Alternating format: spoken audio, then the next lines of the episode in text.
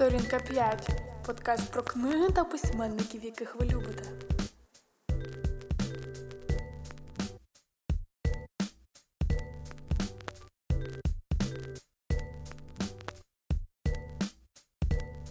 Доброго дня всім присутнім. Ми раді починати цей новий тиждень разом з вами.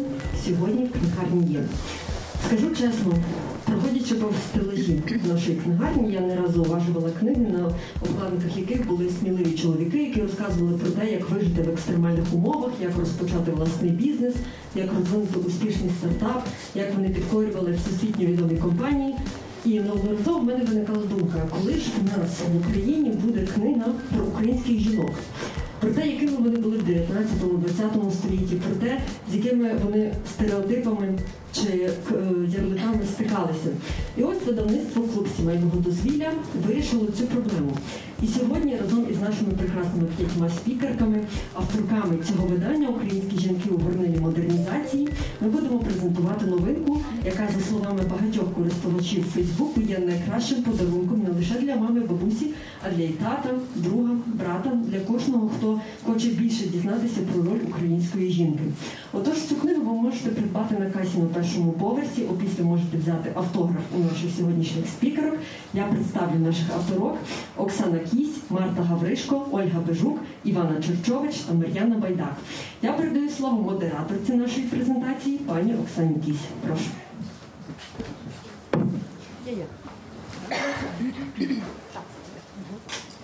Доброго вечора. Дякую всім, хто сьогодні прийшли поговорити з нами про а, жіночу історію в Україні, тому що а, ця книжка, цей збірник це радше привід власне подумати про те, чи ми знаємо і чи ми хочемо знати е, історичне минуле українського жіноцтва і для чого воно потрібно нам сучасній Україні, які знання.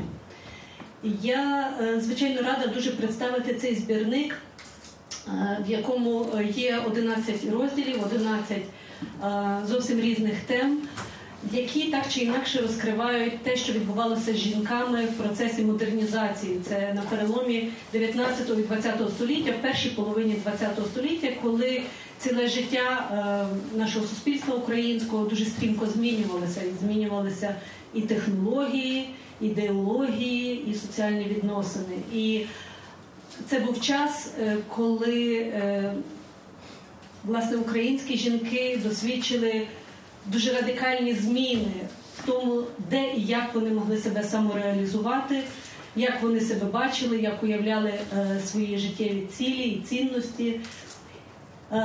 Серед авторок цього збірника дев'ять українських дослідниць, професійних історикинь, для яких вивчення власне жіночої історії це основна частина їхньої наукової праці.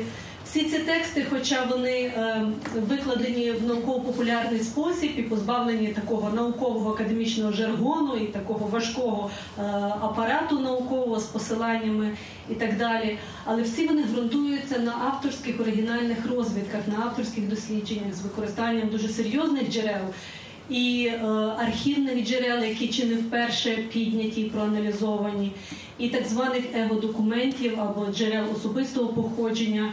Першу чергу ми зверталися, звичайно, до е, тих текстів, е, які були продуковані самими жінками, бо це основний принцип власне жіночої історії спиратися на джерела, створені самими жінками. Їхні листи, їхні щоденники, мемуари, спогади, усні свідчення, записані в форматі усної історії і так далі. Звичайно, що е, тексти дуже різні, як різні теми, різні авторки, різні за своїм стилем, за підходами, але вони так чи інакше показують нам е, ту частину е, нашого спільного українського минулого, про яку нам дуже мало відомо. Бо е, якось вже е, стало таким загальником говорити про визначний внесок жіноцтва в українську історію, встановлення української нації, держави, внесок у культуру, про шанобливе становище до жінок в історичному минулому і загалом поважне ставлення до жінок в українському суспільстві. Але на жаль, за цими загальниками найчастіше не стоять ніякі знання, або дуже мало знань, бо що гірше. Різноманітні е, історичні міфи, які не мають під собою майже ніякого підґрунтя. Так от ця книга якраз намагається показати ту частину української історії, яка нам майже невідомо. Що, власне кажучи, відбувалося з жінками в цей час, що вони робили, як вони долучалися до цих процесів, як ці процеси впливали на них, як змінювалося суспільство в зв'язку з тим, що змінювалася в ньому роль жінок. Саме про це ми намагалися говорити в наших текстах. Ця книга, звичайно, не вичерпує весь спектр тем, який може бути піднятий в контексті власне цієї проблематики модернізації, впливу її на жінок і участі жінок в процесах модернізації. І ми навіть не ставили собі таке завдання давати відповіді, так, якісь остаточні. Наше завдання було радше в тому, щоб поставити питання і показати, в яких ділянках є багато прогалин, і де ми можемо ще довідатися про те, що відбувалося з жінками. Бо це звучить тривіально, але жінки це половина української нації. І про їхній історичний досвід нічого не відомо. Отже, наша історія це половинчаста історія. Якщо ми спробуємо осягнути також і жіноче життя, і спробувати подивитися на ті чи інші події, процеси, явища історичні крізь призму жіночого досвіду, може виявитися, що все виглядало не так однозначно і не так можливо героїчно, і не так драматично, що спектр ситуацій, сценаріїв, ролей був значно ширший. Е, ми, крім того, що ми намагалися зробити ці тексти прийнятними для читання для людей непідготовлених, не істориків. Ми також е, хотіли подбати і про тих, кому можливо в перспективі стане цікавіше та чи інша тема. Адже в кожному розділі, якщо ви відкриєте книжку, ви побачите в кінці, радимо почитати перелік справді наукових досліджень, публікацій наукових, які дозволять глибше зануритись ту чи іншу тему. Е, в тому числі і перелік власне наших авторських академічних публікацій е, з відповідної тематики. Я думаю, що зараз я не буду вас занучувати, а спробую по черзі передати слово е, своїм колегам-співавторкам. Кожна з них так чи інакше долучилася до написання певних розділів е, нашого збірника. І ми будемо рухатися в хронологічній послідовності. Отже, перше я запрошую до слова Івану Черчович. Вона є кандидатка історичних наук, наукова співробітниця Інституту українознавства імені Крип'якевича тут у Львові. І її розділ був присвячений власне е, межі 19-20 століття і е, жінкам середовища української інтелігенції. Дякую. Мій розділ стосувався історії жінок в Галичині в середовищі української інтелігенції на зламі 19-20 століть. Час, який звично асоціюють із таким дещо романтичним баченням, без якихось особливих подій, який передував буремному 20 століттю, яке чимало змінило її для жінок, зокрема. Але цей час водночас є дуже важливим жіночої перспективи, жіночого досвіду, оскільки це час, коли до Галичини докотилася перша хвиля фемінізму і задала ті питання, які ще кілька десятиліть перед тим ніхто й не міг подумати, що вони будуть заданими. Де власне жінки? Їх просто не було. Їх вони не були помітні. Вони були, але про них ніхто нічого не знав. Е, у цьому розділі я намагалася відповісти на такі три запитання. Як, власне, було бути жінкою в кінці 19-го, на початку 20-го століття?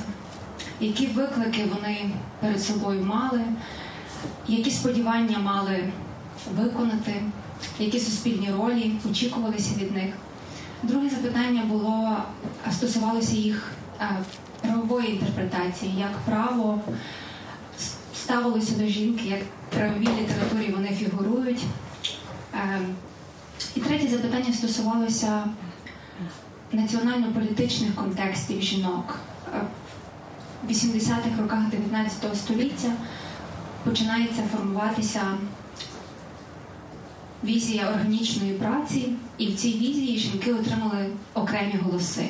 Власне, як цей національно-політичний наратив захопив жінок, які ролі, які ролі він додав до їхнього повсякдення, до їхньої звичної тріади добра жінка, добра дружина, добра мати і добра християнка, з'явилася четверта добра громадянка. І, власне, як ця добра громадянка мала виглядати, я намагалася описати у своєму розділі.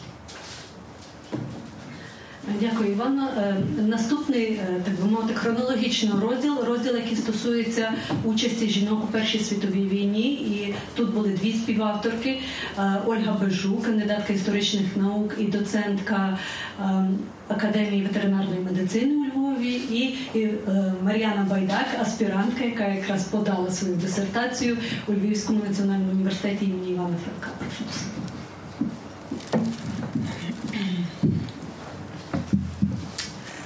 Дякую. Разом е, з Мар'яною, моєю колегою, ми намагалися е, показати весь спектр суспільних ролей е, українського жіноцтва часи Першої світової війни або Великої війни. І е, насправді цей спектр був надзвичайно широким, тому що е, саме війна, велика війна 14-18 років поклала на е, Україну подвійне навантаження. Вижити і е, забезпечити родиною е, родину і найбільш уражені верстви населення всім необхідним в часі війни.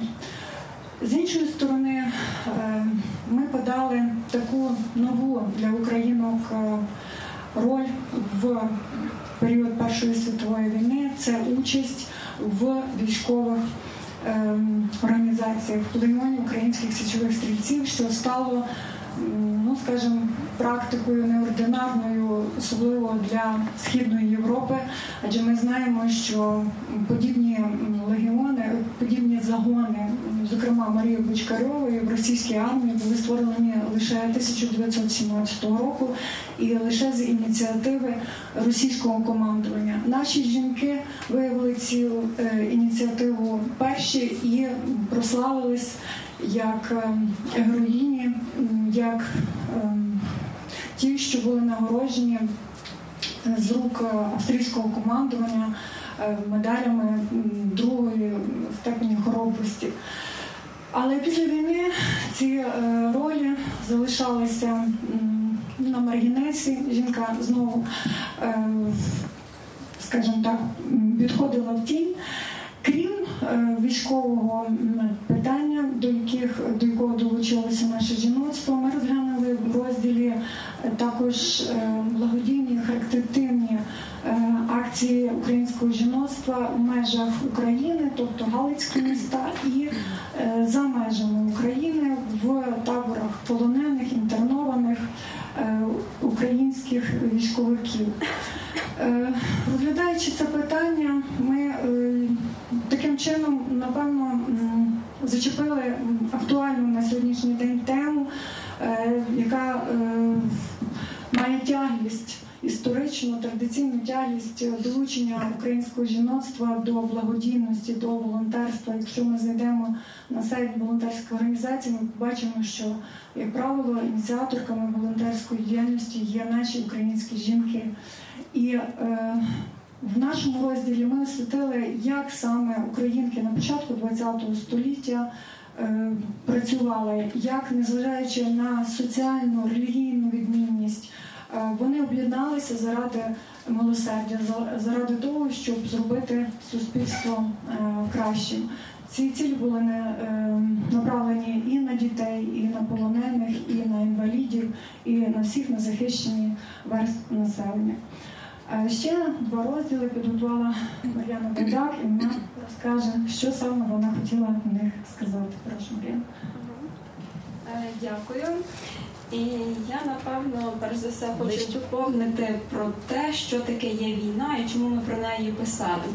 Тому що зараз і раніше слово війна воно завжди асоціюється тільки з чоловіками і вважаю, що ну, війна це не є жіноча справа. Але як би там не було, велика війна, особливо тотальна, якою була Перша світова війна, вона завжди приносить за собою якісь зміни і змушує будь-кого чоловіка чи жінку реагувати і пристосовуватися до них. Тобто ці переміни, що відбувалися прямо чи опосередковано, зачіпали будь-кого незалежно від статі, віку, соціального походження чи освіти. Війна, яка тривала багато років, а Перша світова війна тривала аж 4 роки. е, Вона з часом переставала бути чимось героїчним і чимось натхненним, а ставала таким звичним повсякденним явищем.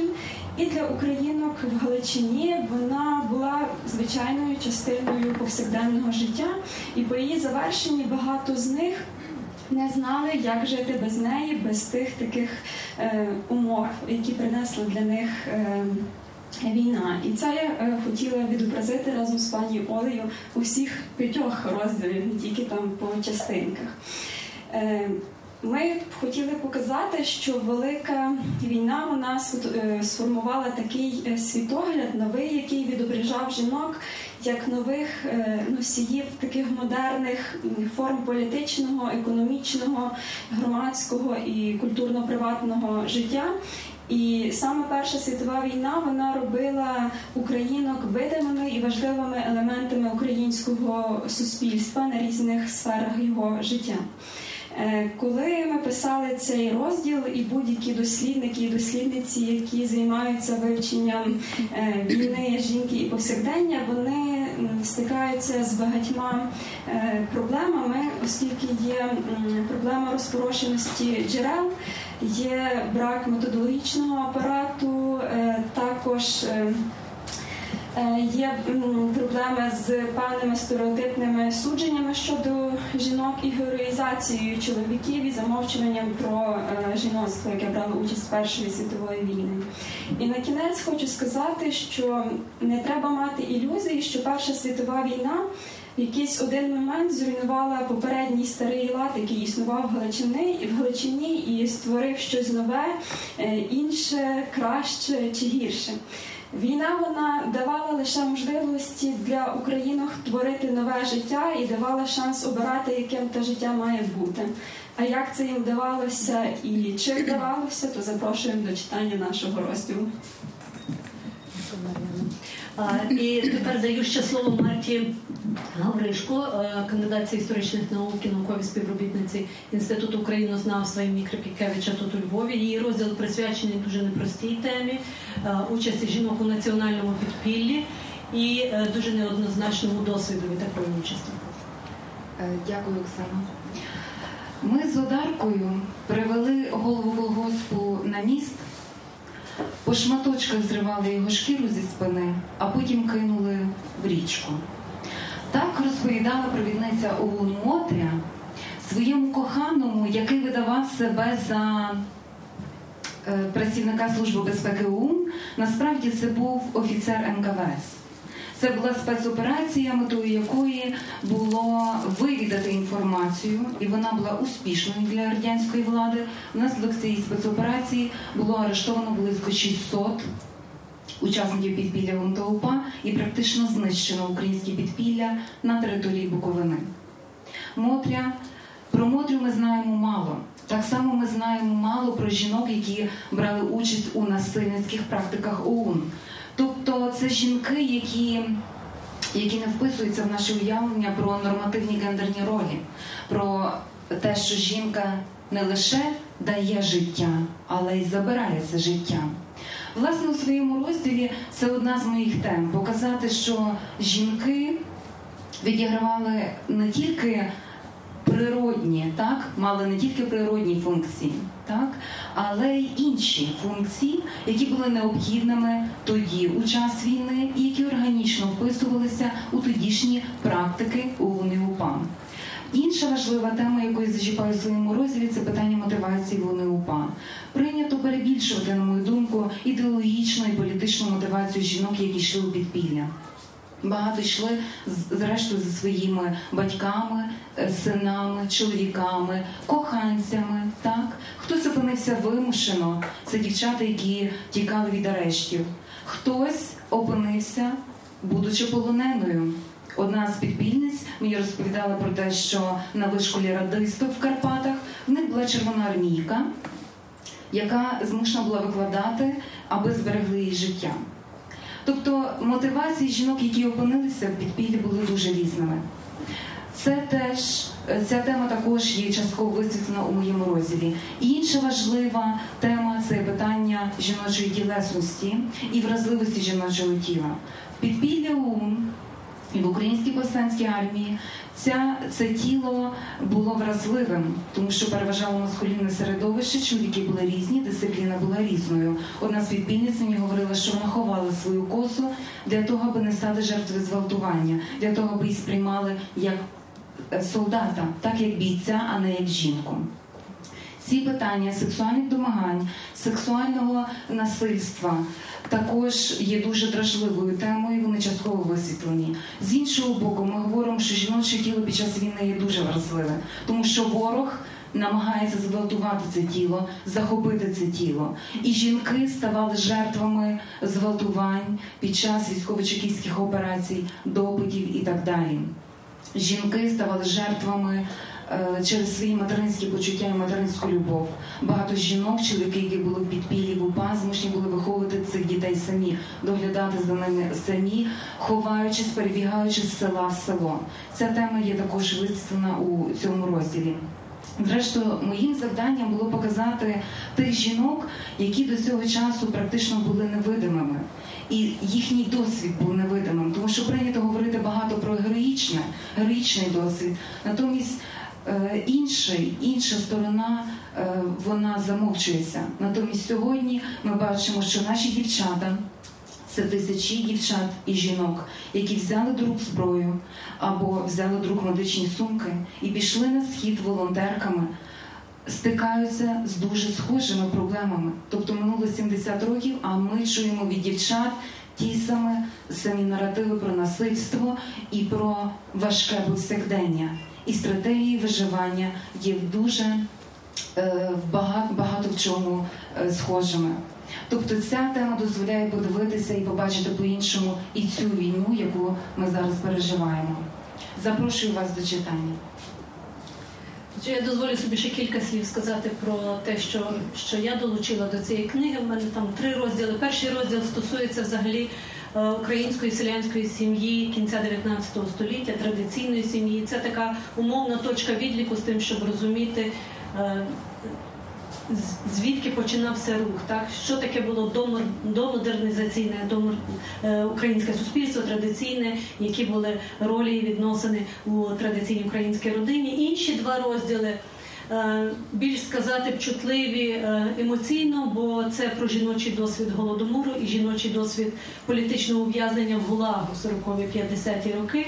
Е, Теми непрості е, і. е, Е, Для багатьох вони емоційно складні для сприймання, але разом з тим е, тут е, ми не відходимо від одного з головних принципів е, жіночої історії. Е, Класики жіночої історії називають її пристрасною наукою. Е, Знаннями, які доходять до нас е, не тільки крізь розум, не тільки через раціональне пізнання, але також і через співпереживання. І е, у цих своїх двох розділах про голодобор і про ГУЛАГ я власне дуже багато долучала цитат зі спогадів самих жінок з тим, щоб створити такий простір, умовно кажучи, діалогу між цими жінками минулого і читачами сучасними. До яких власне ці жінки промовляють, і е, своїм завданням я бачила власне не стільки акцентування е, трагічності такого досвіду, е, не стільки розвивати і наголошувати е, цей образ е, жертви жінки, українки, жертви голодомору, жертви політичних переслідувань і страждань у ГУЛАГу, скільки прагнула показати, що навіть в таких найскрутніших обставинах, коли фактично в умовах е, правового свавілля, беззаконня. Е, Коли всі ресурси, всі можливості, всі права були знівельовані, ці жінки, багато хто з них, принаймні ті, що вижили і поділилися своїми спогадами, е, вони знаходили спосіб ем, протистояти цій системі, протистояти е, цій жорстокій машині тоталітарній, виживати. Е, Пристосовуватися, виробляти ті сценарії, які допомагали їм в роки голодомору рятувати себе, своїх дітей, свої родини. А достатньо часто власне на жінок падала ця відповідальність за родини і їх виживання в умовах голоду, е, і виживати в умовах гулагу. Звичайно, це непроста історія. Як і будь-яка жіноча історія, вона не складається з чорного білого, вона не є історією тільки героїчного, героїнь, тільки жертв чи ще може зрадниць. І е, практично в кожному розділі нашої, нашого збірника можна побачити, наскільки все було неоднозначно, наскільки всі ці речі перепліталися, і е, в тих самих обставинах було багато і трагічного, і драматичного, і страждань, і болю, і втрат, і бруду, і моральних дилем, і компромісів, і сорому, і болю. І в той самий час, в тих самих обставинах, все-таки було е, багато причин для гордості, для перемог, для подолань, для здобутків, нових можливостей і так далі. Практично е, кожен розділ про це говорить. Наскільки е, жіноча історія, історія України загалом це не тільки те, що можна оспівувати чи оплакувати, а це також і е, повсякденне життя, яке е, вибудовувалося в конкретних обставинах в дуже різний спосіб. В цій книжці ви знайдете документи і свідчення про дуже різних жінок, про жінок інтелігентних, високоосвічених і неписьменних, про селянок і про міщанок, про жінок представниць різних національностей, про е, націоналісток і комуністок. Словом, різного віку, різного сімейного становища і так далі. І кожна ця доля була інакшою, особливою. І е, ми всі прагнули не вживати слово українська жінка, розуміючи, наскільки відмінним, різноманітним міг бути цей жіночий досвід в тих чи інших історичних обставинах. Всі жінки були різними, і сценарії, до яких вони вдавалися, були різними. Я думаю, що, мабуть, зараз ми зупинимось на хвильку, і я е, запрошую вас також до запитання, до коментувань, бо е, книга вже певний час продається. Я сподіваюся, що дехто встиг щось прочитати і може має свої міркування з цього приводу. А, і щоб заохотити вас е, до до такої активнішої розмови я хочу запропонувати таке невеличке заохочення, власне кажучи. Ось тут є збірник жінки Центрально-Східної Європи у Другій світовій війні. Гендерна специфіка досвіду в часи екстремального насильства. Цей збірник було видано два роки тому, у 2015 році, за підтримки фонду імені Генріха Бьоля. Ем, І е, це видання так само, як і наш сьогоднішній збірник, підготований е, е, силами е, Української асоціації дослідниць жіночої історії, яку ми всі тут представляємо. Отже, тут я маю три копії цього збірника, і їх отримають ті з вас, хто поставлять найбільш цікаві запитання. Запитання не конче мусять бути приємні, але я сподіваюся, що змістовні. І я дуже радо е, запрошую вас е, до, до розмови.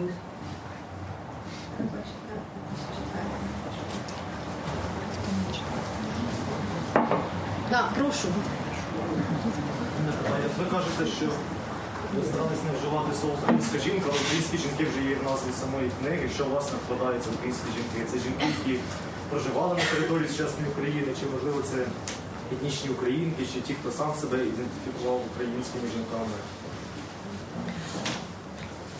Ми не мали на меті зосередитися виключно на етнічних українках, але е, словом українські жінки ми окреслювали всіх тих жінок, що власне проживали, жили, діяли на території, яку сьогодні ми називаємо українською територією, територією української держави. Очевидно, що коли говорити про ГУЛАГ, то це було далеко за межами української території.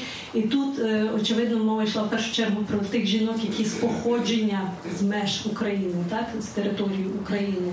І серед них були і єврейки, і польки, і деякі інші представниці інших національностей. Я власне. Акцентуючи на тому, що ми не вживаємо слово жінка, мала на увазі, що ми не вживаємо його в однині, маючи на увазі власне розмаїття того досвіду різних жінок.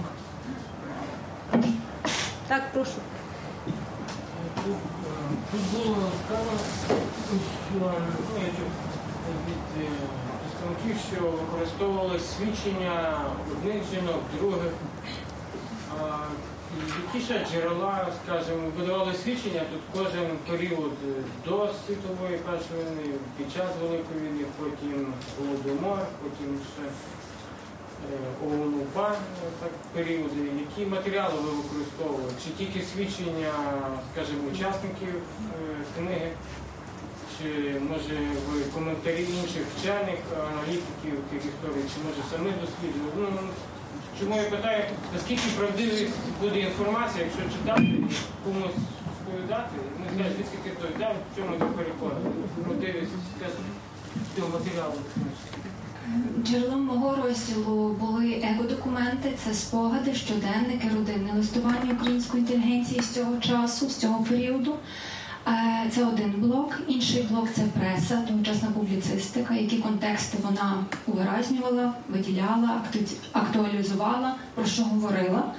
Це художня література, яка також писала про те, що бачила. І е, це правова література. Що стосується Законодавство. Е, Що стосується періоду Першої світової війни, то ми використовували офіційні документи, оскільки в нас був е, розділ по УСС, та вони мали внутрішні якісь е, закони, ці списки, де ми шукали цих жінок, хто брав участь на полі бою. Це були статистичні дані. Також ми використовували е, спогадову літературу, е, особисті документи це щоденники, листи, також матеріали преси української і частково польської, яка була в той час е, на території східної Галичини. І напевно художня література там так побіжно згадується. Усних Польська преса. Польська преса так частково так. Украї... ну, свідчень усних ми не маємо, оскільки це пройшло 100 років, і записів таких ми не можемо зробити, оскільки ці люди вже не живуть. Е, Отже, е, для свого дослідження використовували різноманітні джерела. Перш за все, це і документи УНУПА. Е, Це і внутрішня документація Служби безпеки ООН, це і звіти, накази, інструкції ООН УНУПА. Тобто це і офіційна документація. Другий блок документів це і радянські документи. Це і матеріали військово-чекійських операцій, агентурних, агентурних справ, це матеріали архівно-кримінальних справ, тобто це і матеріали на засуджених жінок або чоловіків, які да- давали свідчення. Е, Там є свідчення, е, покази свідків. Їхні власні свідчення і так далі. і так Далі Е, Далі, е, третій великий комплекс джерел це є так само як документи, так тобто це опубліковані спогади і не опубліковані спогади. Серед них є більше 40 спогадів, які я сама записала з жінками, учасницями визвольного руху з різних куточків західної України. Ось і е, пресу. В моєму дослідженні я не дуже активно користувалася цією пресою, але разом з тим я хочу сказати, що кожні джерела вони мають свої обмеження. Так, ми це розуміємо дослідники. Ми розуміємо, що радянські документи е, називали, наприклад, націоналістів бандитами, так однозначно. Якщо послуговуватися їхньою термінологією, то ніякого визвольного руху не було і так далі. Коли ми говоримо знову про документи УНУПА, то е, вони так само малюють е, картину світу дуже чорно-білою. Ось вбили голову колгоспу, тому що він ворог, так? Чи вбили червоноармійця, чи його дружину, тому що вони вороги. Натомість, коли ми беремо радянські документи, ми бачимо, що скликається засідання сільської ради, міської ради. І виділяють вдові кошти, виділяють діткам кошти, так, тобто допомога і так далі. То ми розуміємо, що за кожними цифрами, за кожною статистикою є людина, доля, є різні ролі, які вони виконували, так, кати, жертви, е, свідки і так далі. Тобто джерела є найрізноманітніші, і е, головна думка це те, що е, всі це ця книга заснована на наших наукових працях перш за все. Тому ну це досить надійно. Тобто, якщо б ви хотіли оперувати такими даними, то я думаю, що можна. Так, я зі свого до, е, е, до своїх розділів зауважу, що окрім звичайно особистих свідчень жінок, які пережили е, голодомор і вижили у таборах і в'язницях е, Гулагу, я використовувала також очевидно і дані е, е, офіційної тогочасної статистики, демографічні дані, сучасні демографічні дослідження, у тому, що стосується голодомору, зокрема, очевидно, також використані деякі офіційні документи, зокрема внутрішня документація. Е, ГУЛАГу, головного управління таборів, е, різні циркуляри, звіти і так далі. Це переважно опубліковані документи. На щастя, на початку 2000-х років е, в Росії досить серйозно видавали, так е, публікували ці документи, і тепер вони доступні. Архівні документи у публікаціях. І, очевидно, є багато інших джерел. Е, Власне, це не джерела, але дослідження істориків, дотичні, допоміжні, які допомагають практично кожній з нас так чи інакше реконструювати загальний контекст історичний, політичний контекст, економічний контекст тих чи інших подій, про які ми говоримо. Тому що кожна з нас вивчає в першу чергу жіночий досвід. Мій розділ не є розділ про гулаг, але про жіноче переживання гулагу. І очевидно, я послуговуюся іншими дослідженнями для того, щоб вибудувати це загальне тло, у тому, наприклад, що стосувалося обставин життя, так норм е, харчування чи якихось нормативів праці і так далі. Але е, Власне, жіночі свідчення, жіночі голоси дозволяють нам зрозуміти, що на практиці це означало, що за цим стояло, що це означало для жінки бути жінкою, політичною невільницею у Гулагу, чи бути жінкою в умовах голоду. Е, Отже, це, це завжди комплекс джерел, який дозволяє, може, не на 100% повністю реконструювати, бо ми не зможемо впізнати того, що на практиці було, але дуже близько, більш-менш адекватно зрозуміти, що, що це було за явище і що означало бути жінкою в тих обставинах. Так, ще один тут, прошу. Е, По цій презентації виникає враження, що про українських жінок пишуть українські жінки для українських жінок і чоловіків. Чому українські чоловіки не пишуть про українських жінок? А якщо пишуть, то про що саме? Чудове запитання. Ви чесно заслужили свою книжку. Я хочу сказати, що тут є е, два варіанти відповіді на це запитання. По-перше, е, один з підставових принципів феміністської жіночої історії жінки досліджують жінок заради жінок.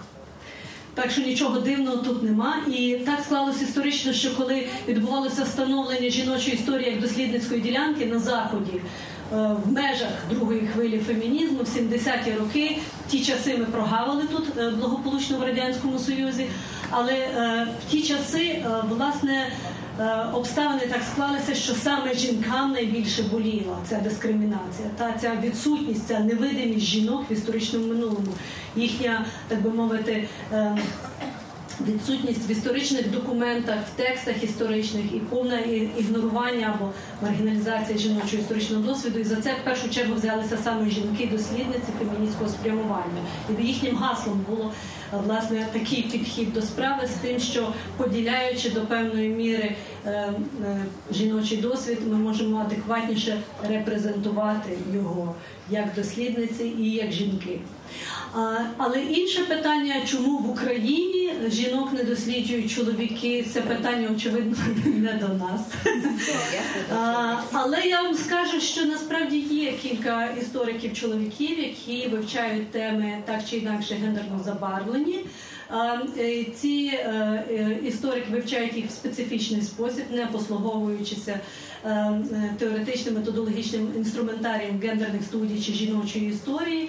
Е, Переважно це е, такі фактографічні описові праці, які звичайно мають свою цінність, бо вони заповнюють певні певні лакуни в наших знаннях, так про минуле українських жінок ті чи інші історичні періоди. Але на жаль, такі праці, хоч і доповнюють знання, але не міняють перспективи. Так не, не дозволяють нам е, подивитися на той чи інший період під іншим кутом зору крізь інші лінзи, і можливо переоцінити той чи інший період, той чи інше явище чи подію е, в історичному. Дякую. Е, Скажіть, будь ласка, а які саме зміни Перша світова війна принесла в життя Галицької жінки? І чи є якісь особливості, не знаю, певні, які відрізняють ці зміни від, від змін для життя жінок Західної Європи?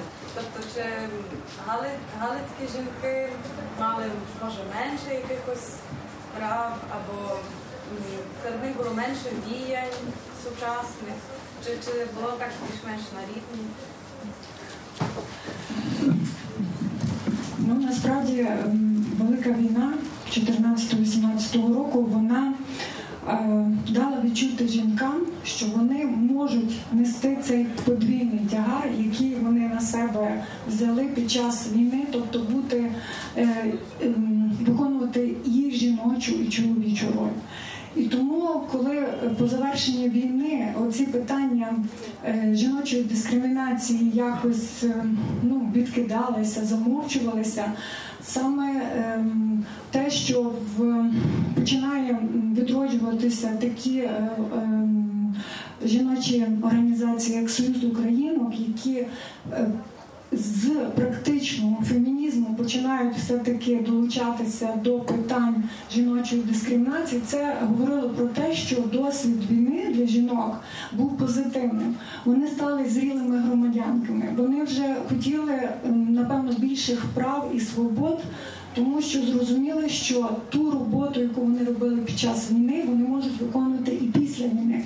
Не треба забувати, що під час війни дуже багато ем, на себе взяло жіноцтво, воно працювало на е, фабриках, на заводах. Ну я не маю на увазі нас в ну, в принципі в Європі, на поштах. Тобто вони зрозуміли, що можуть е, осягнути ці практики, і по завершенню війни вони починають відстоювати це питання вже е, на рівні урядових якихось структур, і це дало поштовх для розвитку цього феміністичного руху в Україні в міжвоєнний період. Так що цей досвід був дещо позитивний для е, українок е, східної Галичини, західної України, ну і східної також. Можна. Можна. Е, ну, я скажу так, коли почалася Перша світова війна е, в Галичині, так вона почалася в різний час для різних жінок, оскільки офіційна дата початку війни вона не доходила до якогось галицького села відразу. Війна в Галичині для жінок починалася тоді, коли починали забирати до армії їх чоловіків. І тут для них наставав момент, коли вони мусили перебирати на себе відповідальність, абсолютно повністю всю відповідальність за себе, за сім'ю своїх дітей і за своїх часто батьків. До того е, іноді і навіть часто жінки допомагали своїм чоловікам на фронті матеріально, якимось там. е, е, Одягом, так, їжею надсилали якимось такими допомогою. І тому жінки змінилися через те, що вони отримали цю свободу. І доволі часто я в кінці 18-го року в особових спогадах читала згадки, коли чоловіки поверт- поверталися додому. Е, Відбувався конфлікт. Вони відвикли один від одного. Жінки мали повну владу і казали: ну тебе не було 4 роки, я собі справлялася сама, то я і далі справлюся без тебе. Тобто вони відчували якусь владу не тільки в суспільному житті, але й в особисто приватному житті. В Галичині е, жінки дуже рідко працювали на якихось фабриках і виконували. Е, е, Таку допомогову функцію масово, тому що тих заводів тут, е, на жаль, не було, але вони, українки, долучалися до громадських організацій або створювали, про які говорила пані Оля. І війна не змінила чогось тотально, абсолютно кардинально, бо коли поверталися чоловіки додому, їх заставляла офіційна політика галицького таки консервативного суспільства, заставлялася їх повертатися до попередніх функцій матері, господині і дружини, оскільки е, не мали де подіти чоловіків. Тому війна стала таким поштовхом. Хто міг, той продовжив якби розвивати свою незалежність і свободу, а багато поверталися назад в попередні функції, які були до війни. Так, прошу ви, а тоді ви туди Перше питання, яке ми перегукується дечому з тим, що мій колега запитував. От, е, ну, кожен раз, коли я стикаюся з дослідженнями жіночої історії, коли я їх читаю, чи е, колега Мар'яна мені розказує в мене виникає питання. Е, Чоловіче питання, насправді, от модернізація, емансипація жінок. А як на це все дивились тогочасні чоловіки? Тому що ну очевидно вони це помічали, це поміж них відбувалося. І от як вони реагували, які були моделі поведінки, моделі реакції? От, можливо, ну, так, на Галичини початку ХХ століття, це мені найближчий період. Дуже дякую. Надзвичайно цікаве питання. Воно цікавить нас усіх. Але для цього треба, щоб студії е, з гендерної історії включали також і е, студії дослідження власне чоловічої частини суспільства, їхнього специфічного чоловічого досвіду, субкультури, е, поглядів і таких інших речей, чого в нас в Україні насправді дуже мало. Ще трохи є в соціології, але в історичних науках майже нема за винятком може досліджень козацтва. Так? І може якихось парубоцьких громад в традиційному українському селі. Я не свідома якихось інших досліджень, пов'язаних зі специфічно власне чоловічими такими практиками, цінностями, поглядами, світоглядом і тим паче уявленнями про жінок і жіноче. Може, мої колеги можуть дати вам більше інформації, то я буду дуже рада. Е, Власне, ем, досліджуючи е, жіночу сексуальність і тілесність, я це питання безпосередньо зачіпала, тому що зараз я готую велику публікацію про те, як чоловіки реагували на сексуальну свободу, яку отримали жінки під час війни, тому що частина чоловіків на фронті, частина в лісі. Частина просто ховається від мобілізації, а жінка це е, прикриває. І е, багато жінок опинились в таких умовах, коли або тіло стає ресурсом виживання, коли ти заводиш відносини, сексуальні відносини для того, щоб прогодувати свою сім'ю, щоб твої батьки і діти вижили, і ти сама. Або е, це такі, знаєте, ти знаходиш собі патрона, знову ж таки, з меркантильною метою, так, для того, щоб просто втриматись на плаву і пережити цю війну. Це німецький офіцер, рано чи пізно все-таки піде. Так?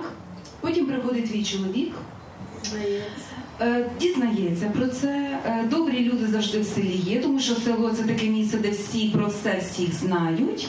І чоловіки вирішують покарати цих жінок за те, що вони е, колаборували. Так? Тобто нам відомі тисячі стрижених жінок у Франції, так, є кінокроніки.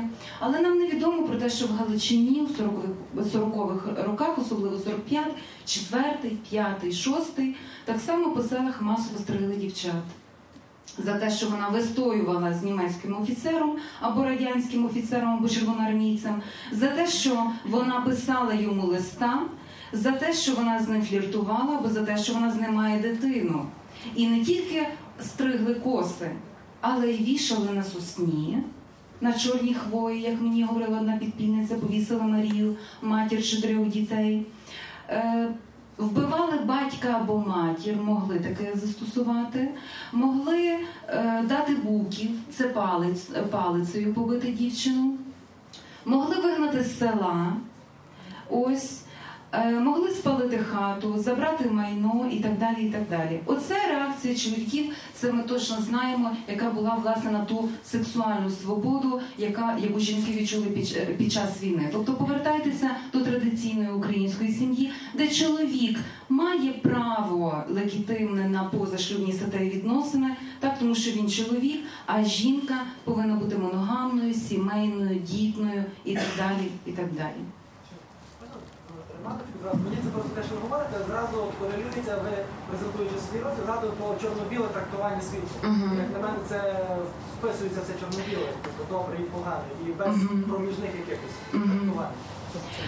Е, В даному випадку е, ми говоримо, що жертвами покарань були в абсолютній більшості жінки.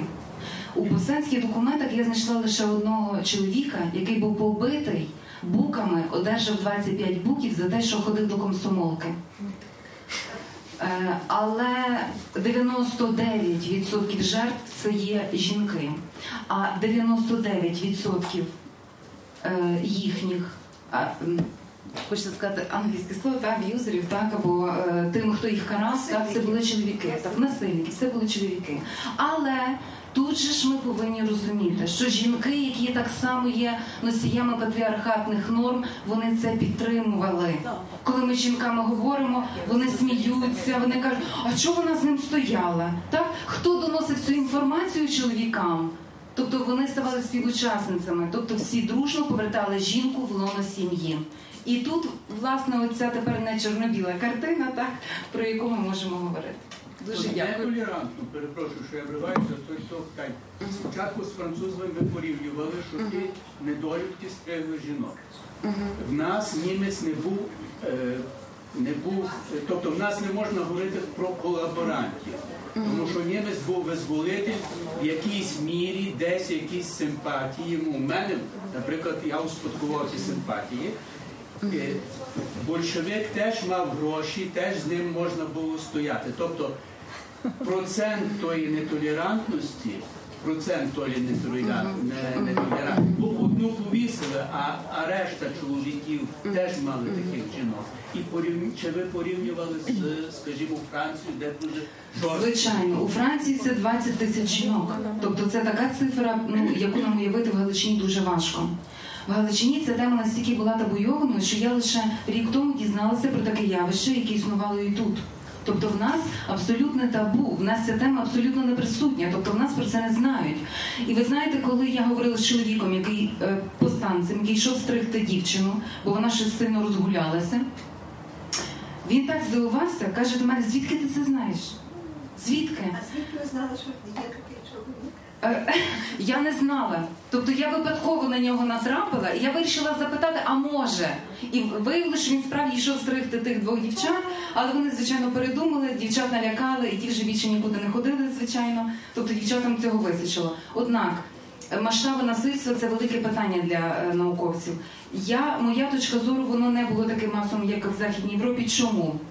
Головна причина полягає в тому, що у Західній Європі е, польок, угорок, чешок, е, норвежок, е, німок е, і так далі стригли, коли вже окупант пішов. Коли встановлена влада, так свої стригли, коли вже відновлена наша влада, чоловіки повертаються до влади. Тепер ми вам цим покажемо. Так або е, це називається переведення стрілок. Давайте не будемо говорити про нашу колаборацію. Давайте одивіться, що вони робили. А це значно гірше для нації, бо це репродуктивне здоров'я, бо це генофонд нації, і так далі. І так далі. В Галичині це відбувалося. Це перманентна війна. В нас 45-му війна не закінчилась, так. Я маю на увазі підпілля було існувало до середини 50-х років, так? Тобто в нас це відбувалося перманентно, і в нас воно не могло мати великі форми, тому що підпілля, яке стосовувалося організовані форми насильства над жінками, воно не мало влади, воно не мало тих ресурсів. Стоїть гарнізон в селі, стоїть місяць, провели військово-чеківську операцію, так? Пішли, дівчат постригли.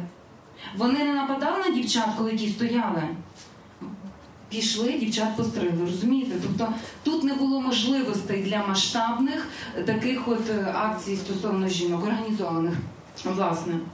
І ми не знаємо, як би було, як, ну, як би було по-іншому. Скажіть, будь ласка, е, перша причина е, гендерної нерівності, чи це є моральна проблема, чи це є проблема освіти? Бо здавалося, мені здається, що в суспільствах, які є чи в е, народів, які є більш освічені, чоловіки, жінки, мені здається, що там більше свободи жінка і більше рівності жінка має. А взагалі-то я хотіла б дізнатися справді, наша колись українка, вона була доволі і за часів козаччини, вона е, була більш емансипована, мені здається, навіть чим тепер. Я от сьогодні чую, що в нас жінки в Україні в сучасній зараз тепер 21 століття отримують е, е, на 30% чоловіки отримують більшу зарплату ніж жінки. От прошу вже здавалося, і тому би мені хотілося подивитися в корінь, яка ж все ж таки на вашу думку перша причина виникнення гендерної нерівності, моральна, освіти чи ще інші питання соціальні. На моє глибоке переконання, я не думаю, що я зможу дати якусь остаточну відповідь на ваше запитання, але оскільки я ну, багато років займаюся вивченням жіночого минулого, та, е, то моя така загальна відповідь буде. Гендерна дискримінація і нерівність є наслідком патріархального устрою нашого суспільства. Наше суспільство в цьому не унікальне. Так? Практично всі європейські культури, азійські культури також є патріархальними, і загалом е, дослідникам, історикам, антропологам, археологам не вдалося знайти жодного суспільства, яке би можна було характеризувати як однозначно матріархальне. я взагалі поставила питання не конкретно. А, а якщо говорити про, е, про українське минуле, е, ви вжили е, це гарне слово наша українка, наша жінка в добу козаччини. Добу козаччини були жінки-селянки, були жінки-шляхтянки, були козачки, були міщанки, були і представниці інших верств, і в кожних в кожних е, е, в кожній соціальній групі були свої, так би мовити, е, правила гри, свої гендерні норми, і, можливості і уявлення, і так далі. І якщо жінкам, так би мовити, військово-політичної еліти е, до верхівки козацької причетними була можливість доступу до освіти, скажімо, і до ресурсів, які вони могли використовувати на культурницькі цілі чи на якісь харитативні проекти, так доброчинні, інакше кажучи, то говорити про селянську жінку е, як освічену. І, і е, яка диспонує якимись можливостями і рівними правами, аж ніяк не доводиться. Тому просто ми не можемо узагальнювати. На жаль, що глибше ми повертаємося в історичне минуле, то е, менше ми можемо знайти там якихось ознак е, того, що ми тепер називаємо гендерною рівністю. А навпаки, більше ієрархії, більше нерівноправності, жіночої підлеглості, чоловічого домінування. Так. І очевидно, що те, що ми маємо сьогодні, е, дискримінаційні практики приховані і відкриті в сучасному українському суспільстві, є абсолютно продовженням патріархальних українських традицій. І вони почасти подолані. Українські жінки, очевидно, мають доступ і до політичних, до політичної участі, і до освіти, і до праці, і до інших речей, але на рівні, так би мовити, повсякденних комунікацій ми часто це бачимо. е, Є дуже багато проявів гендерної нерівності, хоча б на рівні того, що е, колеги співробітники одного відділу і співробітниці, і науковиці, е, очевидно, є в різних ситуаціях, коли готуються до кавування. Правда, чоловіки спостерігають, і жінки, жіночки швиденько готують каву, канапочки і так далі. Хоча, умовно кажучи, ну ці, ці, ці колеги є в однаковому статусі професійному. Можна дати гроші? Так, е, і е, так, нерівності зберігаються, на жаль, наші уявлення. Це найбільш те, що ми називаємо гендерними стереотипами або гендерною ідеологією, це е, найбільш ригідна субстанція, так, на, яка найважче надається до змін. Навіть коли змінено законодавство, і в Україні вже є цей чудовий закон про забезпечення рівних прав і можливостей жінок і чоловіків в Україні вже 11 років він діє в Україні. І в Україні є інші закони, які начебто гарантують і забезпечують рівні права і можливості. І в Україні є інституції, які удоступнені для жінок і чоловіків. Е, На рівні практик, на жаль, зберігається е, чимало нерівностей і дискримінації. Навіть коли приймають на працю е, співробітника чи співробітницю, то чоловіка навряд чи запитають, які його матримоніальні плани, чи він збирається одружуватися і народжувати дітей. І від цього не залежатиме рішення брати його на працю чи не брати, але від молодої жінки ледь не розписку будуть вимагати про те, що вона. Хоча законодавством заборонено це вважається дискримінацією відкритою, не кажучи вже про сексуальні домагання, інші речі, різні різні форми зловживання, які про які говорять, але які, на жаль, важко довести і відстояти свої права не так, як просто сучасним жінкам. Тим паче важко їх було відстояти в минулому. Але що стосується так би мовити, цінності досліджень жіночої історії для сучасної України, я собі дозволю тут зробити такий місточок перекинути до нашої праці, бо про сучасні проблеми можна говорити безкінечно. Очевидно, вони болять нам всім багато більше, ніж наше історичне минуле. Але е, мені здається, що е, власне цінність таких студій, е, особливо коли мова йде про обставини дуже такі критичні, надзвичайні, переломні моменти, такі стрімкі трансформаційні процеси, вивчення жіночого досвіду переживання цих періодів і явищ дозволяє нам, сучасним жінкам, українкам, маючи на увазі громадянок України. Трохи почерпнути з цього досвіду, зрозуміти, що і коли жінки опинялися в дуже складних обставинах і знаходили цей внутрішній ресурс для їх подолання. Це також дозволяє нам скористатися з певних сценаріїв поводження в певних ситуаціях, скажімо, в умовах війни чи окупації, що для України зараз немаловажно, і навіть досвід волонтерського руху. Харитативних практик часів Першої світової війни може виявитись корисним для сучасних жінок з тим, щоб розуміти, ми не перші йдемо цим шляхом, ми маємо з чого почерпнути і чим скористатися. Але також мені здається, що дуже важливо розуміти, що як би це сказати, оцей радянський спадок, наше патерналістське мислення, яке культивувалося в Україні в радянський час дуже довго, яке відучило нас від ініціативи і призвичайло до такої пасивності, до такої очікувальної позиції, що от там, десь на горі, є хтось сильний і владний, який про все може подбати, все забезпечити, повинен вирішити всі наші проблеми. А ми тут безсилі, слабкі, не маємо ніяких важелів і не можемо вирішити е, подбати про себе. Так, от е, власне, скажімо, ці мій. Моє дослідження про жіночий досвід голодомору чи гулага якраз показує, що е, оця жіноча дієздатність є внутрішнім ресурсом. І коли жінки знаходять в собі цю гідність, цю внутрішню силу, цю силу духу, цей стрижень, тримаються за свої переконання і прагнуть до своїх цілей і при цьому об'єднуються. Крізь солідарність можна виробити дуже насправді потужний інструмент для зміни ситуації на краще. Тут зовсім не обов'язково часом є неможливо очікувати якоїсь зовнішньої допомоги, але можна генерувати ці е, потужні інструменти змін зсередини, так за допомогою е, власне своєї волі і дуже часто за допомогою власне об'єднаних зусиль. І власне досвід практично кожного. Розділу показує, що там, де жінки досягали успіху, і їм вдавалося забезпечити свої інтереси, свої потреби, подолати Е, е, несприятливі обставини, це відбувалося за рахунок їх свідомих і об'єднаних зусиль. В два рази більше докласти зусиль, ніж чоловік, принаймні, або на голову бути вище за нього і стремити до дівчата. Хто? Хто? Прошу, давайте ви, а потім ви. Так. По другому колу пізніше. Ви, ви. Е, хочу запитати вас, ми говоримо про Першу світову, про Другу світову, велика війна. У нас в Україні теж вже четвертий рік війна. Чи є дослідниці сучасні, можливо, ви чи ваші друзі-колеги, які займаються вивченням історій українських жінок у війні, волонтерів, медиків і власне військових, добровольців і військовослужбовців збройних сил України? Хтось записує їхні Сучасні. так, їхні щоденники, їхні переживання, власне, їх сучасну історію. Можливо, ви чули про проект Невидимий батальйон. Це е, керівництвом проекту були е, Марія Берлінська і Тамара Марценюк. Це перше дослідження про жінок е, та соціологічне дослідження. Друге дослідження ми розпочали зі своїми колегами е, з Тетяною е, Лапан і е, Галиною Теслюк рік тому. Ми також досліджуємо, записуємо усні історії жінок різних.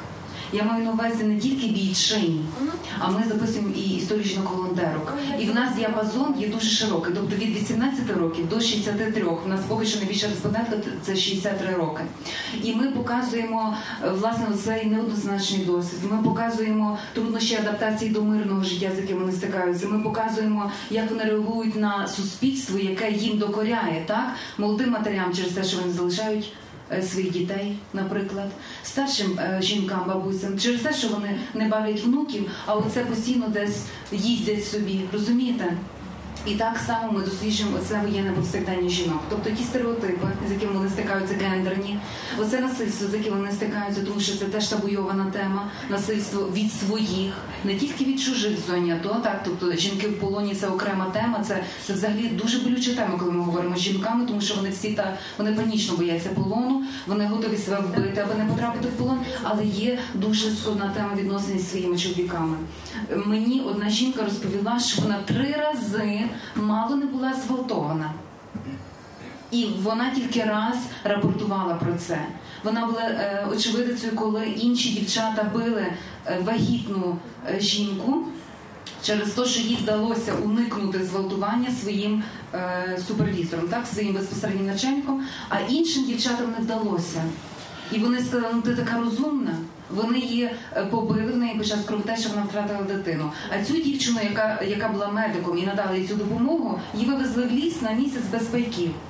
Тому що вона надала їй допомогу і так далі, тому що вони намагалися це приховати. Тобто є дуже багато питань, які ми зараз мусимо документувати для того, щоб жінкам пояснювати, що ми не одні, в- в- вони не одні. Так ми, ми це записуємо, ми це досліджуємо, і ну в силу наших можливостей і компетенцій ми намагаємося питання піднімати. ознайомитись на сайті, чи ви видаєте, де можна зайти? Ну, ви, ви маєте розуміти, що публікувати е, відкрито спогади людей, які живі, які мають родичів, знайомих і друзів, не так просто. Є чимало етичних, так би мовити, моментів і навіть безпекових моментів пов'язаних з такими публікаціями. Так. Це все е, вкрай е, не просто взагалі усні історії, але коли йдеться про історію, яка ще не закінчена. Це особливо чутливо. Я хотіла звернути увагу на інший розділ. Це розділ про жінок в окупації. Це розділ авторства е, докторки історичних наук Олени Стяжкіної, яка сама з походження з Донецька в Донецькому національному університеті. Вона викладала, працювала тривалий час і змушена була втікати. Зараз вона живе в Києві. Але до чого я веду? До вашого запитання. Е, Її дослідження пов'язане з окупацією часів Другої світової війни, як вона сама свідчить, бо має знайомих і має можливість отримувати інформацію з окупованих е, територій е, Донецької області, Донбасу. Він дуже перегукується з досвідом сучасних жінок, які живуть в умовах окупації в сучасному Донбасі. І для неї це дуже тема е, значуща, тому що історія повторюється і розуміння складності тих обставин життя в під окупаційною владою, під ворожою владою дозволяє нам інакше трактувати, інакше ставитися до того, як поводяться люди, які моральні вибори вони роблять в умовах сучасної окупації, розуміючи, що не завжди ми можемо їх оцінювати. Ну в категоріях нормальних е, е, моральних, так би мовити, етичних цінностей. І, і це все е, ну вкрай не вкрай не- непросто. Ну Олени Стяжкіної, очевидно, з нами сьогодні немає, але читаючи цей розділ, можна зрозуміти значно краще ситуацію, сучасну ситуацію на Донбасі. Так, доступно. Так, прошу. Ви наступні. Чи знайомі ви з працею пані Ірини Ігнатенко, жіноче тіло традиційної культури українців? Чи має право читач якось їх порівнювати між собою? Можливо, є щось спільне і геть окремо цю працю ваші і пані Ірини? Добре. Я тоді скажу, оскільки Ірина Ігнатенко займається традиційною українською культурою, а цей е, збірник, як ви зауважили, дещо про інші часи. Так, е, тобто це не, зовсім про те саме, і звичайно, ми тут е, не зверталися до того, щоб описувати уявлення і практики пов'язані з сексуальністю і тілесністю, якими вони були там спокон віку та і традиційно. А говорили більше про обставини, які змінювалися, та дуже стрімкі зміни, які ну, доводилось враховувати, які впливали. Очевидно, це цілком інша історія. Е, Праця Ірини Ігнатенко і, е, і, і цей збірник, і ця книжка. Тим паче, що її праця звичайно більше пов'язана з етнографією і фольклором. Е, Наші дослідження більше збудовані в такому історичному ракурсі за допомогою історичного інструментарію. Це інша історія. Я хочу звернути увагу на іншу особливість цієї книжки. Е, Хоча традиційно е, жіночу історію, коли говорять про жіночу історію, в першу чергу, що спадає на думку, яка асоціація, це історія жіночого руху. В цій книжці нема жіночого руху. За винятком єдиного розділу про е, е, політичну участь жінок е, Галичини, де неминуче постає Союз Українок і його лідерка Мілена Рудницька, е, яка боролася за політичну участь власне жінок в умовах Галичини тогочасної польської. Ця книжка зовсім не про жіночий рух. І ми якраз намагалися е, в різний спосіб показати, що історія жіночого руху чи історія видатних жінок, про які часом ми думаємо, коли говоримо про жіночу історію, так там Анна Ярославівна, чи е, княгиня Ольга, чи Роксолана, інші жінки, які так би мовити на слуху. Е, Отже, жіноча історія не вичерпується цими двома темами. Бо крім жінок, які були задіяні в організований жіночий рух, і крім жінок, які е, досягли чогось у чоловічих сферах, у чоловічих ділянках, величезний масив жінок, спільнота жіноча з дня на день не просто жили, а дуже часто своїми життями, своїми практиками рухали вперед українську націю. Так? Рухали вперед цивілізацію. Жінки лікували, годували, дбали про побут, забезпечували виживання в критичних обставинах для своїх родин, рятували поранених чи військовополонених, брали участь у збройних операціях і так далі. Тобто це не були політично ангажовані жінки, вони не були видатні, вони були звичайні. Але їхня участь, їхня присутність, їхній внесок історію ми мусимо знати, бо без цього наша історія залишиться напівісторією. Так, хто ще тут? А, пані Я, по-перше, дуже дякую, це дуже-дуже цікаво. І у мене до вас питання. Я просто займаючись сучасною ситуацією з жіночими питаннями, я просто проводжу паралелі. 100 років минуло, а виклики стоять і далі там. Там ми зробили певні кроки вперед. І от у мене до вас питання. Як все-таки використати цей столітній досвід, щоб те, що сьогодні відбувається, дійсно послужило таким, я би сказала, більш вагомим кроком щодо ак- активізації власне ролі жінки і щодо швидшого вирішення гендерних проблем? От таке у мене питання. І це перше, а друге, як часто вивчаючи це, ви проводили паралель з тим, що є сьогодні? Оце для мене цікаво. Я думаю, найпершим, найпростішим способом, е, як вирішувати наші сучасні проблеми, то я думаю, цікавитись такими збірниками, як наш, і схожими, читати, популяризувати серед чоловіків, зокрема, робити це цікавим, робити цю тему актуальною. І просто говорити, тобто записувати нам записувати як історикам свідчення жінок, а жінкам говорити про себе, писати про себе більше, більше і більше, оскільки жінки в історії були не писані. Ну, вони залишали свідчення, але, як правило, були менш е, заохочені чи менше вважали це за потрібним. Не Але це є вже психологічна проблема. Це хочу сказати, що е, досвід, е, наприклад, жінок Першої світової війни говорить про те, що потрібно не боятися жінкам бути ініціативними і брати е, цю ініціативу власні руки, тому що. Як сказав Загребельний, можна подолати військо, але жінку подолати не можна. Отже, якщо жінки згуртуються, якщо вони візьмуть на себе таку відповідальність, вони можуть зробити дуже і дуже багато, набагато більше навіть ніж чоловіки. Те, що стосується сьогоднішньої ситуації, ця волонтерська діяльність, ну, вона є надзвичайно показова, тому що саме жінки якраз рухають цю машину допомоги нашим. е, Нашим синам, нашим батькам в зоні АТО і велика їм шана і подяка за те, що вони роблять. Треба об'єднуватись, треба популяризувати цю справу, тому що насправді ми знаємо про меценатів, ми знаємо про фонд Ахметова чи фонд Пінчук. А от про такі от волонтерські організації дуже мало відомо, і це прогалина е, в нашому суспільстві. Треба цим цікавитися, популяризувати, і тоді ми зробимо набагато більше насправді. Я дозволю так, зараз я вам. Я дозволю собі лише додати, що е, через те, що е, в історичних записах, в літописах, дослідженнях з історії е, жінки не були представлені, бо не була взагалі представлена ця сфера, в яких розвивалося, розгорталося життя жінок. Вона виглядала нецікавою і неважливою для істориків. Сфера приватна, побутова, сфера сімейна. Там, де відбувалося найчастіше і найбільше власне життя жінок, таке е, складалося враження, що жінки взагалі якісь позаісторичні істоти. І в них нема своєї власної історії, в них нема свого власного минулого. Кожне нове покоління жінок намагалося з нуля виробити якісь нові ефективні практики для того, щоб виживати в патріархальному світі, так жити в умовах, коли е, доступ до ресурсів, до е, прийняття рішень, до можливостей, до прав є обмежений.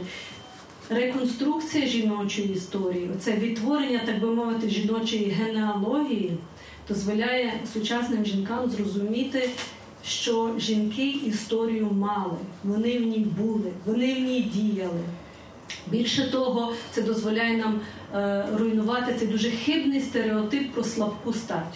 Знаєте, жінки слабка стать, яка потребує захисту, опіки, настанови, керівництва мудрого, спрямування своїх зусиль і так далі. Що більше ми докладніше занурюємося у вивчення жіночого досвіду, ми розуміємо, що у ті різні складні частини, в тих різних складних обставинах е, ні жінки, ні чоловіки не могли собі дозволити бути слабкими.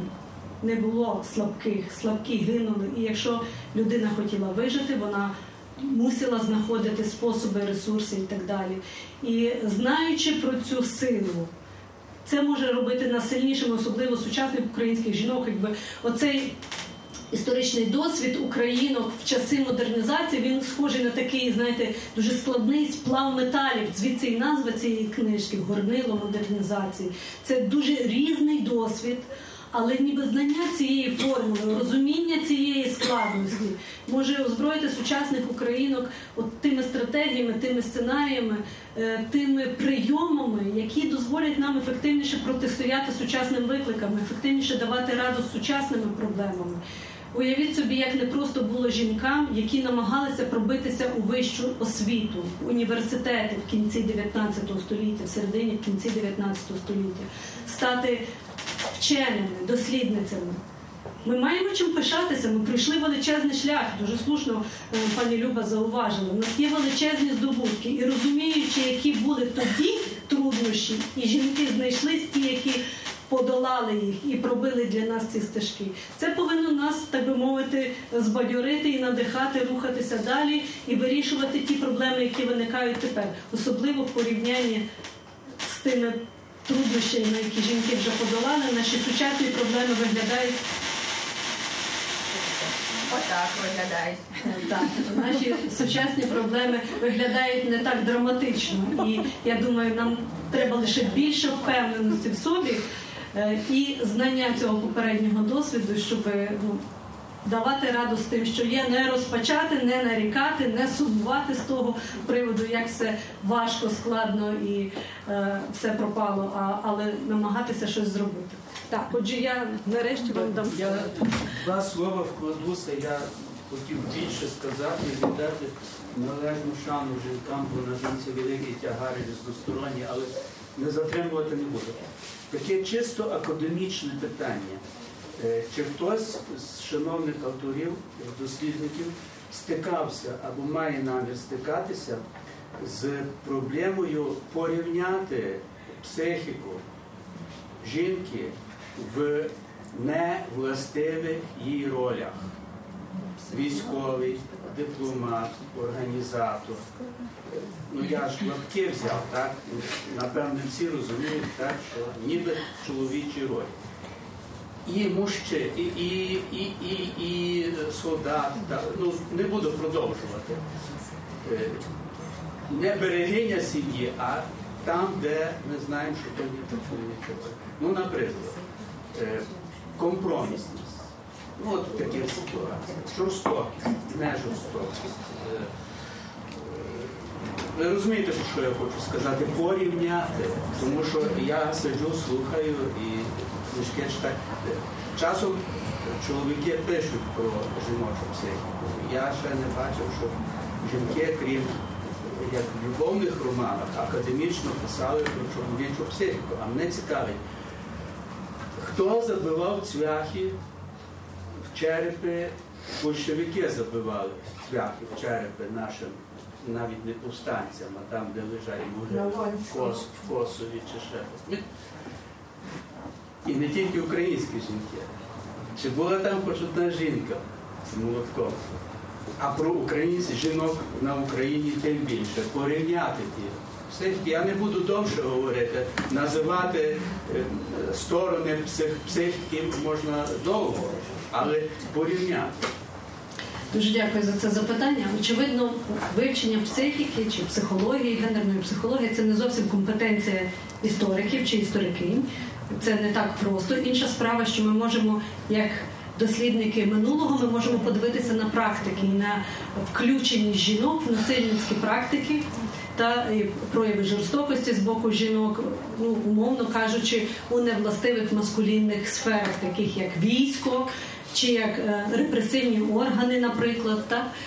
І е, я дозволю собі зауважити, що коли говорити, скажімо, про е, е, насильницьку колективізацію, примусове вилучення майна у тих, кого таврували як е, куркулів, то в цих так званих бригадах активістів були жінки, які демонстрували винятковий ентузіазм і активність у вилученні майна. І про це є згадки власне жінок, які це пережили як жертви цього розкуркулення, про те, що така то ряба манька не просто відбирала одяг, але ще підказувала іншим членам цієї бригади, де можна знайти, де жінка-господиня могла би заховати. Тобто вона використовувала свій гендерно забарвлений досвід і знання як господиня.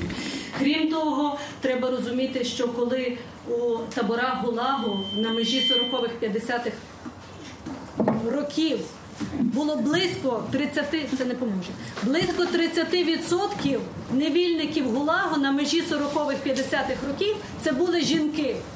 І в той самий час серед персоналу ГУЛАГу, серед персоналу ГУЛАГу, серед охоронців і службовців таборів і тюрем також близько третини були жінки. Жінки були по обидва боки барикад. Можливо, вони не були залучені в ці найбільш криваві насильницькі практики. Можливо, жінки не гвалтували в'язнів чоловіків, як це робили охоронці і офіцери НКВС по відношенню до арештанток і невільниць ГУЛАГу. Але це не означає, що жінки були винятково гуманними, е, люблячими, демонстрували турботу і е, співчували е, невільницям чи арештанткам, чи співчували тим розкуркуленим жінкам. Отже, інша справа, що в силу виховання, так, в силу того, що ми називаємо гендерною соціалізацією, відповідно до тих традицій української культури, дівчаток виховують з думкою про те, що жінка повинна бути турботливою, уважною, жертовною, дбати про інших, не кривдити нікого і таке інше. І це позначається на тому, як жінки поводяться згодом. Не тому, що в них вроджені якісь є риси, якась виняткова гуманність вроджена у жінок і виняткова чоловіча жорстокість, так вроджена, така притаманна риса. Є різні дослідження з приводу там впливу гормональних якихось речей і так далі. Це окрема історія, це не предмет вивчення для істориків. Історики можуть лише констатувати, які були практики, якою мірою жінки і чоловіки були залучені в ці практики, в силу обставин, під тиском обставин, чи з власної ініціативи, чи з якихось інших своїх мотивів, е, часом меркантильних, часом кар'єрних, часом просто різних опорт- опортуністичних міркувань. Це, це предмет вивчення для істориків. Я б можна, я би ще хотіла додати стосовно жіночої психології на війні. Я хочу сказати, що ми точно знаємо, що жінкам приписують виняткову жорстокість чомусь. От коли говорили з жінками-снайперками, атошницями, так я кажу, я, я кожну питала, кажу, ви знаєте, от кажуть, що ви стріляєте чоловікам по геніталіях. Всі роблять круглі очі. І вони кажуть, для чого? Для чого? Тобто є завдання вбити, знешкодити ворога, так? Каже, ми не стріляємо по геніталії. Для чого? Тобто чоловіки вважають, що жінки, які виконують невластиві, неприродні ролі, вони та вони є збочинками. І вони е, обов'язково або фригідні, або е, е, значить, е, сексуальне життя в них е, дуже паскудне. Так? Тобто їм приписують абсолютно ну, е, фантастичні речі. Зрештою, та девіантні, так як каже Оксана. Зрештою, е, в нас є одна колежанка Мандін Регані, яка досліджує чеченських жінок е, під час е, війн, і вона говорить, що цей міф про чеченських снайперок відьом зіграв проти жінок в тій війні, тому що. Практично кожну жінку, яку брали в полон, розглядали як снайперку, їй приписували, що вона снайперка, і відповідно з нею поводилися як снайперкою. А ми знаємо, як поводитися з снайперами в полоні. Але тим не менше питання участі жінок в насильницьких практиках для української історіографії це великий виклик. Треба почати про говорити вже про наших жінок, які брали участь у різних злочинах, в тому числі військових. Недавно я записувала інтерв'ю однієї медсестри служби безпеки. і Вона розповідала про Тамару, яка була ліквідаторкою ВСБ. І вона каже: ой, Зонічна така красива дівчина була. І отак ви подивитися, ніхто би не сказав, що вона таку роботу виконувала. Але виконувала вона її дуже добре. Причому вона підпілі була більше п'яти років. Тобто ефективно її не зловили, ну тобто за весь той час, ну правда загинули і так далі. Тобто, це питання нам треба звичайно досліджувати. Ми дякуємо, що ви звернули на це увагу. Дорогі друзі, я, мабуть, дам ще вам е, слово і на тому будемо закінчувати, бо наш час збігає вже близько восьмої години. Ми маємо час до восьмої. Тому ще одне запитання, і будемо, мабуть, потроху закруглятися. Прошу. Е, е, за такі реперні точки, як е, жінки, чоловіки, жінки війна, а ось жінки діти. Система виховання, якісь е, пояснення якогось нового е, соціального стану, нового досвіду. Власне, як жінка втілювала себе в ролі матері в той час. Тобто чоловік пішов на війну, що вона розказувала дітям? Якісь є історичні, не знаю, там свідчення або. так же склалося історично, що я можу цілий час брати слово. Я скажу вам, е, що в, в цій книжці в кількох розділах тема материнства порушена, і вона порушена. е, Власне, в контексті е, оцих найбільш таких драматичних, надзвичайних історичних обставин, пов'язаних з голодом, з голодомором, і це ціла трагедія материнства в умовах голодомору, оскільки оці традиційні уявлення про мат- матір-годувальницю були дуже так серйозно підважені в цих обставинах. І щоб врятувати дитину, доводилося її віддавати в сиротинець. А часом е, материнські почуття не не витримали випробування голодом, і ми знаємо чимало дуже тяжких історій про покинутих дітей, е, про дітей, які були вбиті, і е, про акти канібалізму, такі інші речі. Отже, ця тема материнства дуже так драматично виглядає. В умовах національного підпілля також це дуже. Неоднозначна, е, неоднозначна ситуація, коли жінка вагітніла і народжувала дитину, бо материнство було несумісне з підпільною діяльністю, і ця жінка опинялася фактично за бортом національного руху і часто змушена була виживати на свій страх і ризик. Так, це, е, це дуже складні обставини. І те саме стосується між іншим і е, гулагу, бо чимало жінок потрапляло, були арештовані е, з немовлятами на руках, бо це були учасниці підпілля або причетні до підпілля жінки, або вагітними, які народжували в таборах, або мали цих немовлят в в'язницях і таборах. І цих дітей після року чи двох відбирали і відсилали в сиротинці по цілому радянському союзу. Ця тема втрачених дітей дітей, з якими був розірваний зв'язок на багато років, на десятки років часами, які навіть якщо вони виховувалися родичами чи знайомими, які не знали своїх матерів і не завжди готові були простити цим матерям їхню відсутність. І так далі. Отже, тема материнства вона представлена в цих е, в цих е, в окремих розділах, вона зачеплена, але не в тому ракурсі, е, знаєте, традиційного такого материнства в звичайних повсякденних умовах, але в умовах надзвичайних. І це якраз дозволяє, дозволяє нам побачити, що оці різні міфи про материнський інстинкт, про безумовність материнських почуттів, про нерозривність зв'язку між матір'ю і дитиною або про дитину як абсолютну цінність для жінки, е, воно е, е, цей, цей міф розпадається під тиском історичних фактів.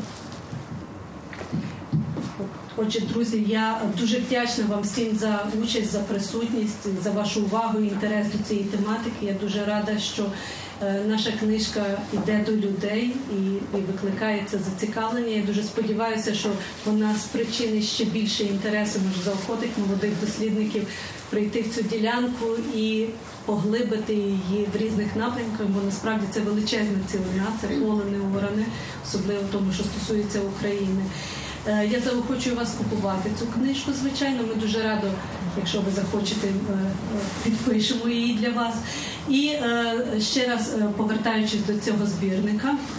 Одну я вже пообіцяла колезі, так який там е, е, знаходиться в куточку. Я не знаю, кому би ми ще могли її подарувати. Що скажете? Е, чо- Чоловікам, які ставили запитання, то прошу, мабуть, тоді це буде також вам і вам. Отже, ми маємо три примірника, які йдуть в чоловічі руки з надією, що е, розуміння того, що е, жінки не просто були важливою частиною української історії і культури, е, зміниться на знання того, чим саме жінки були важливі для української історії і культури. Дуже дякую всім за увагу. Дякую.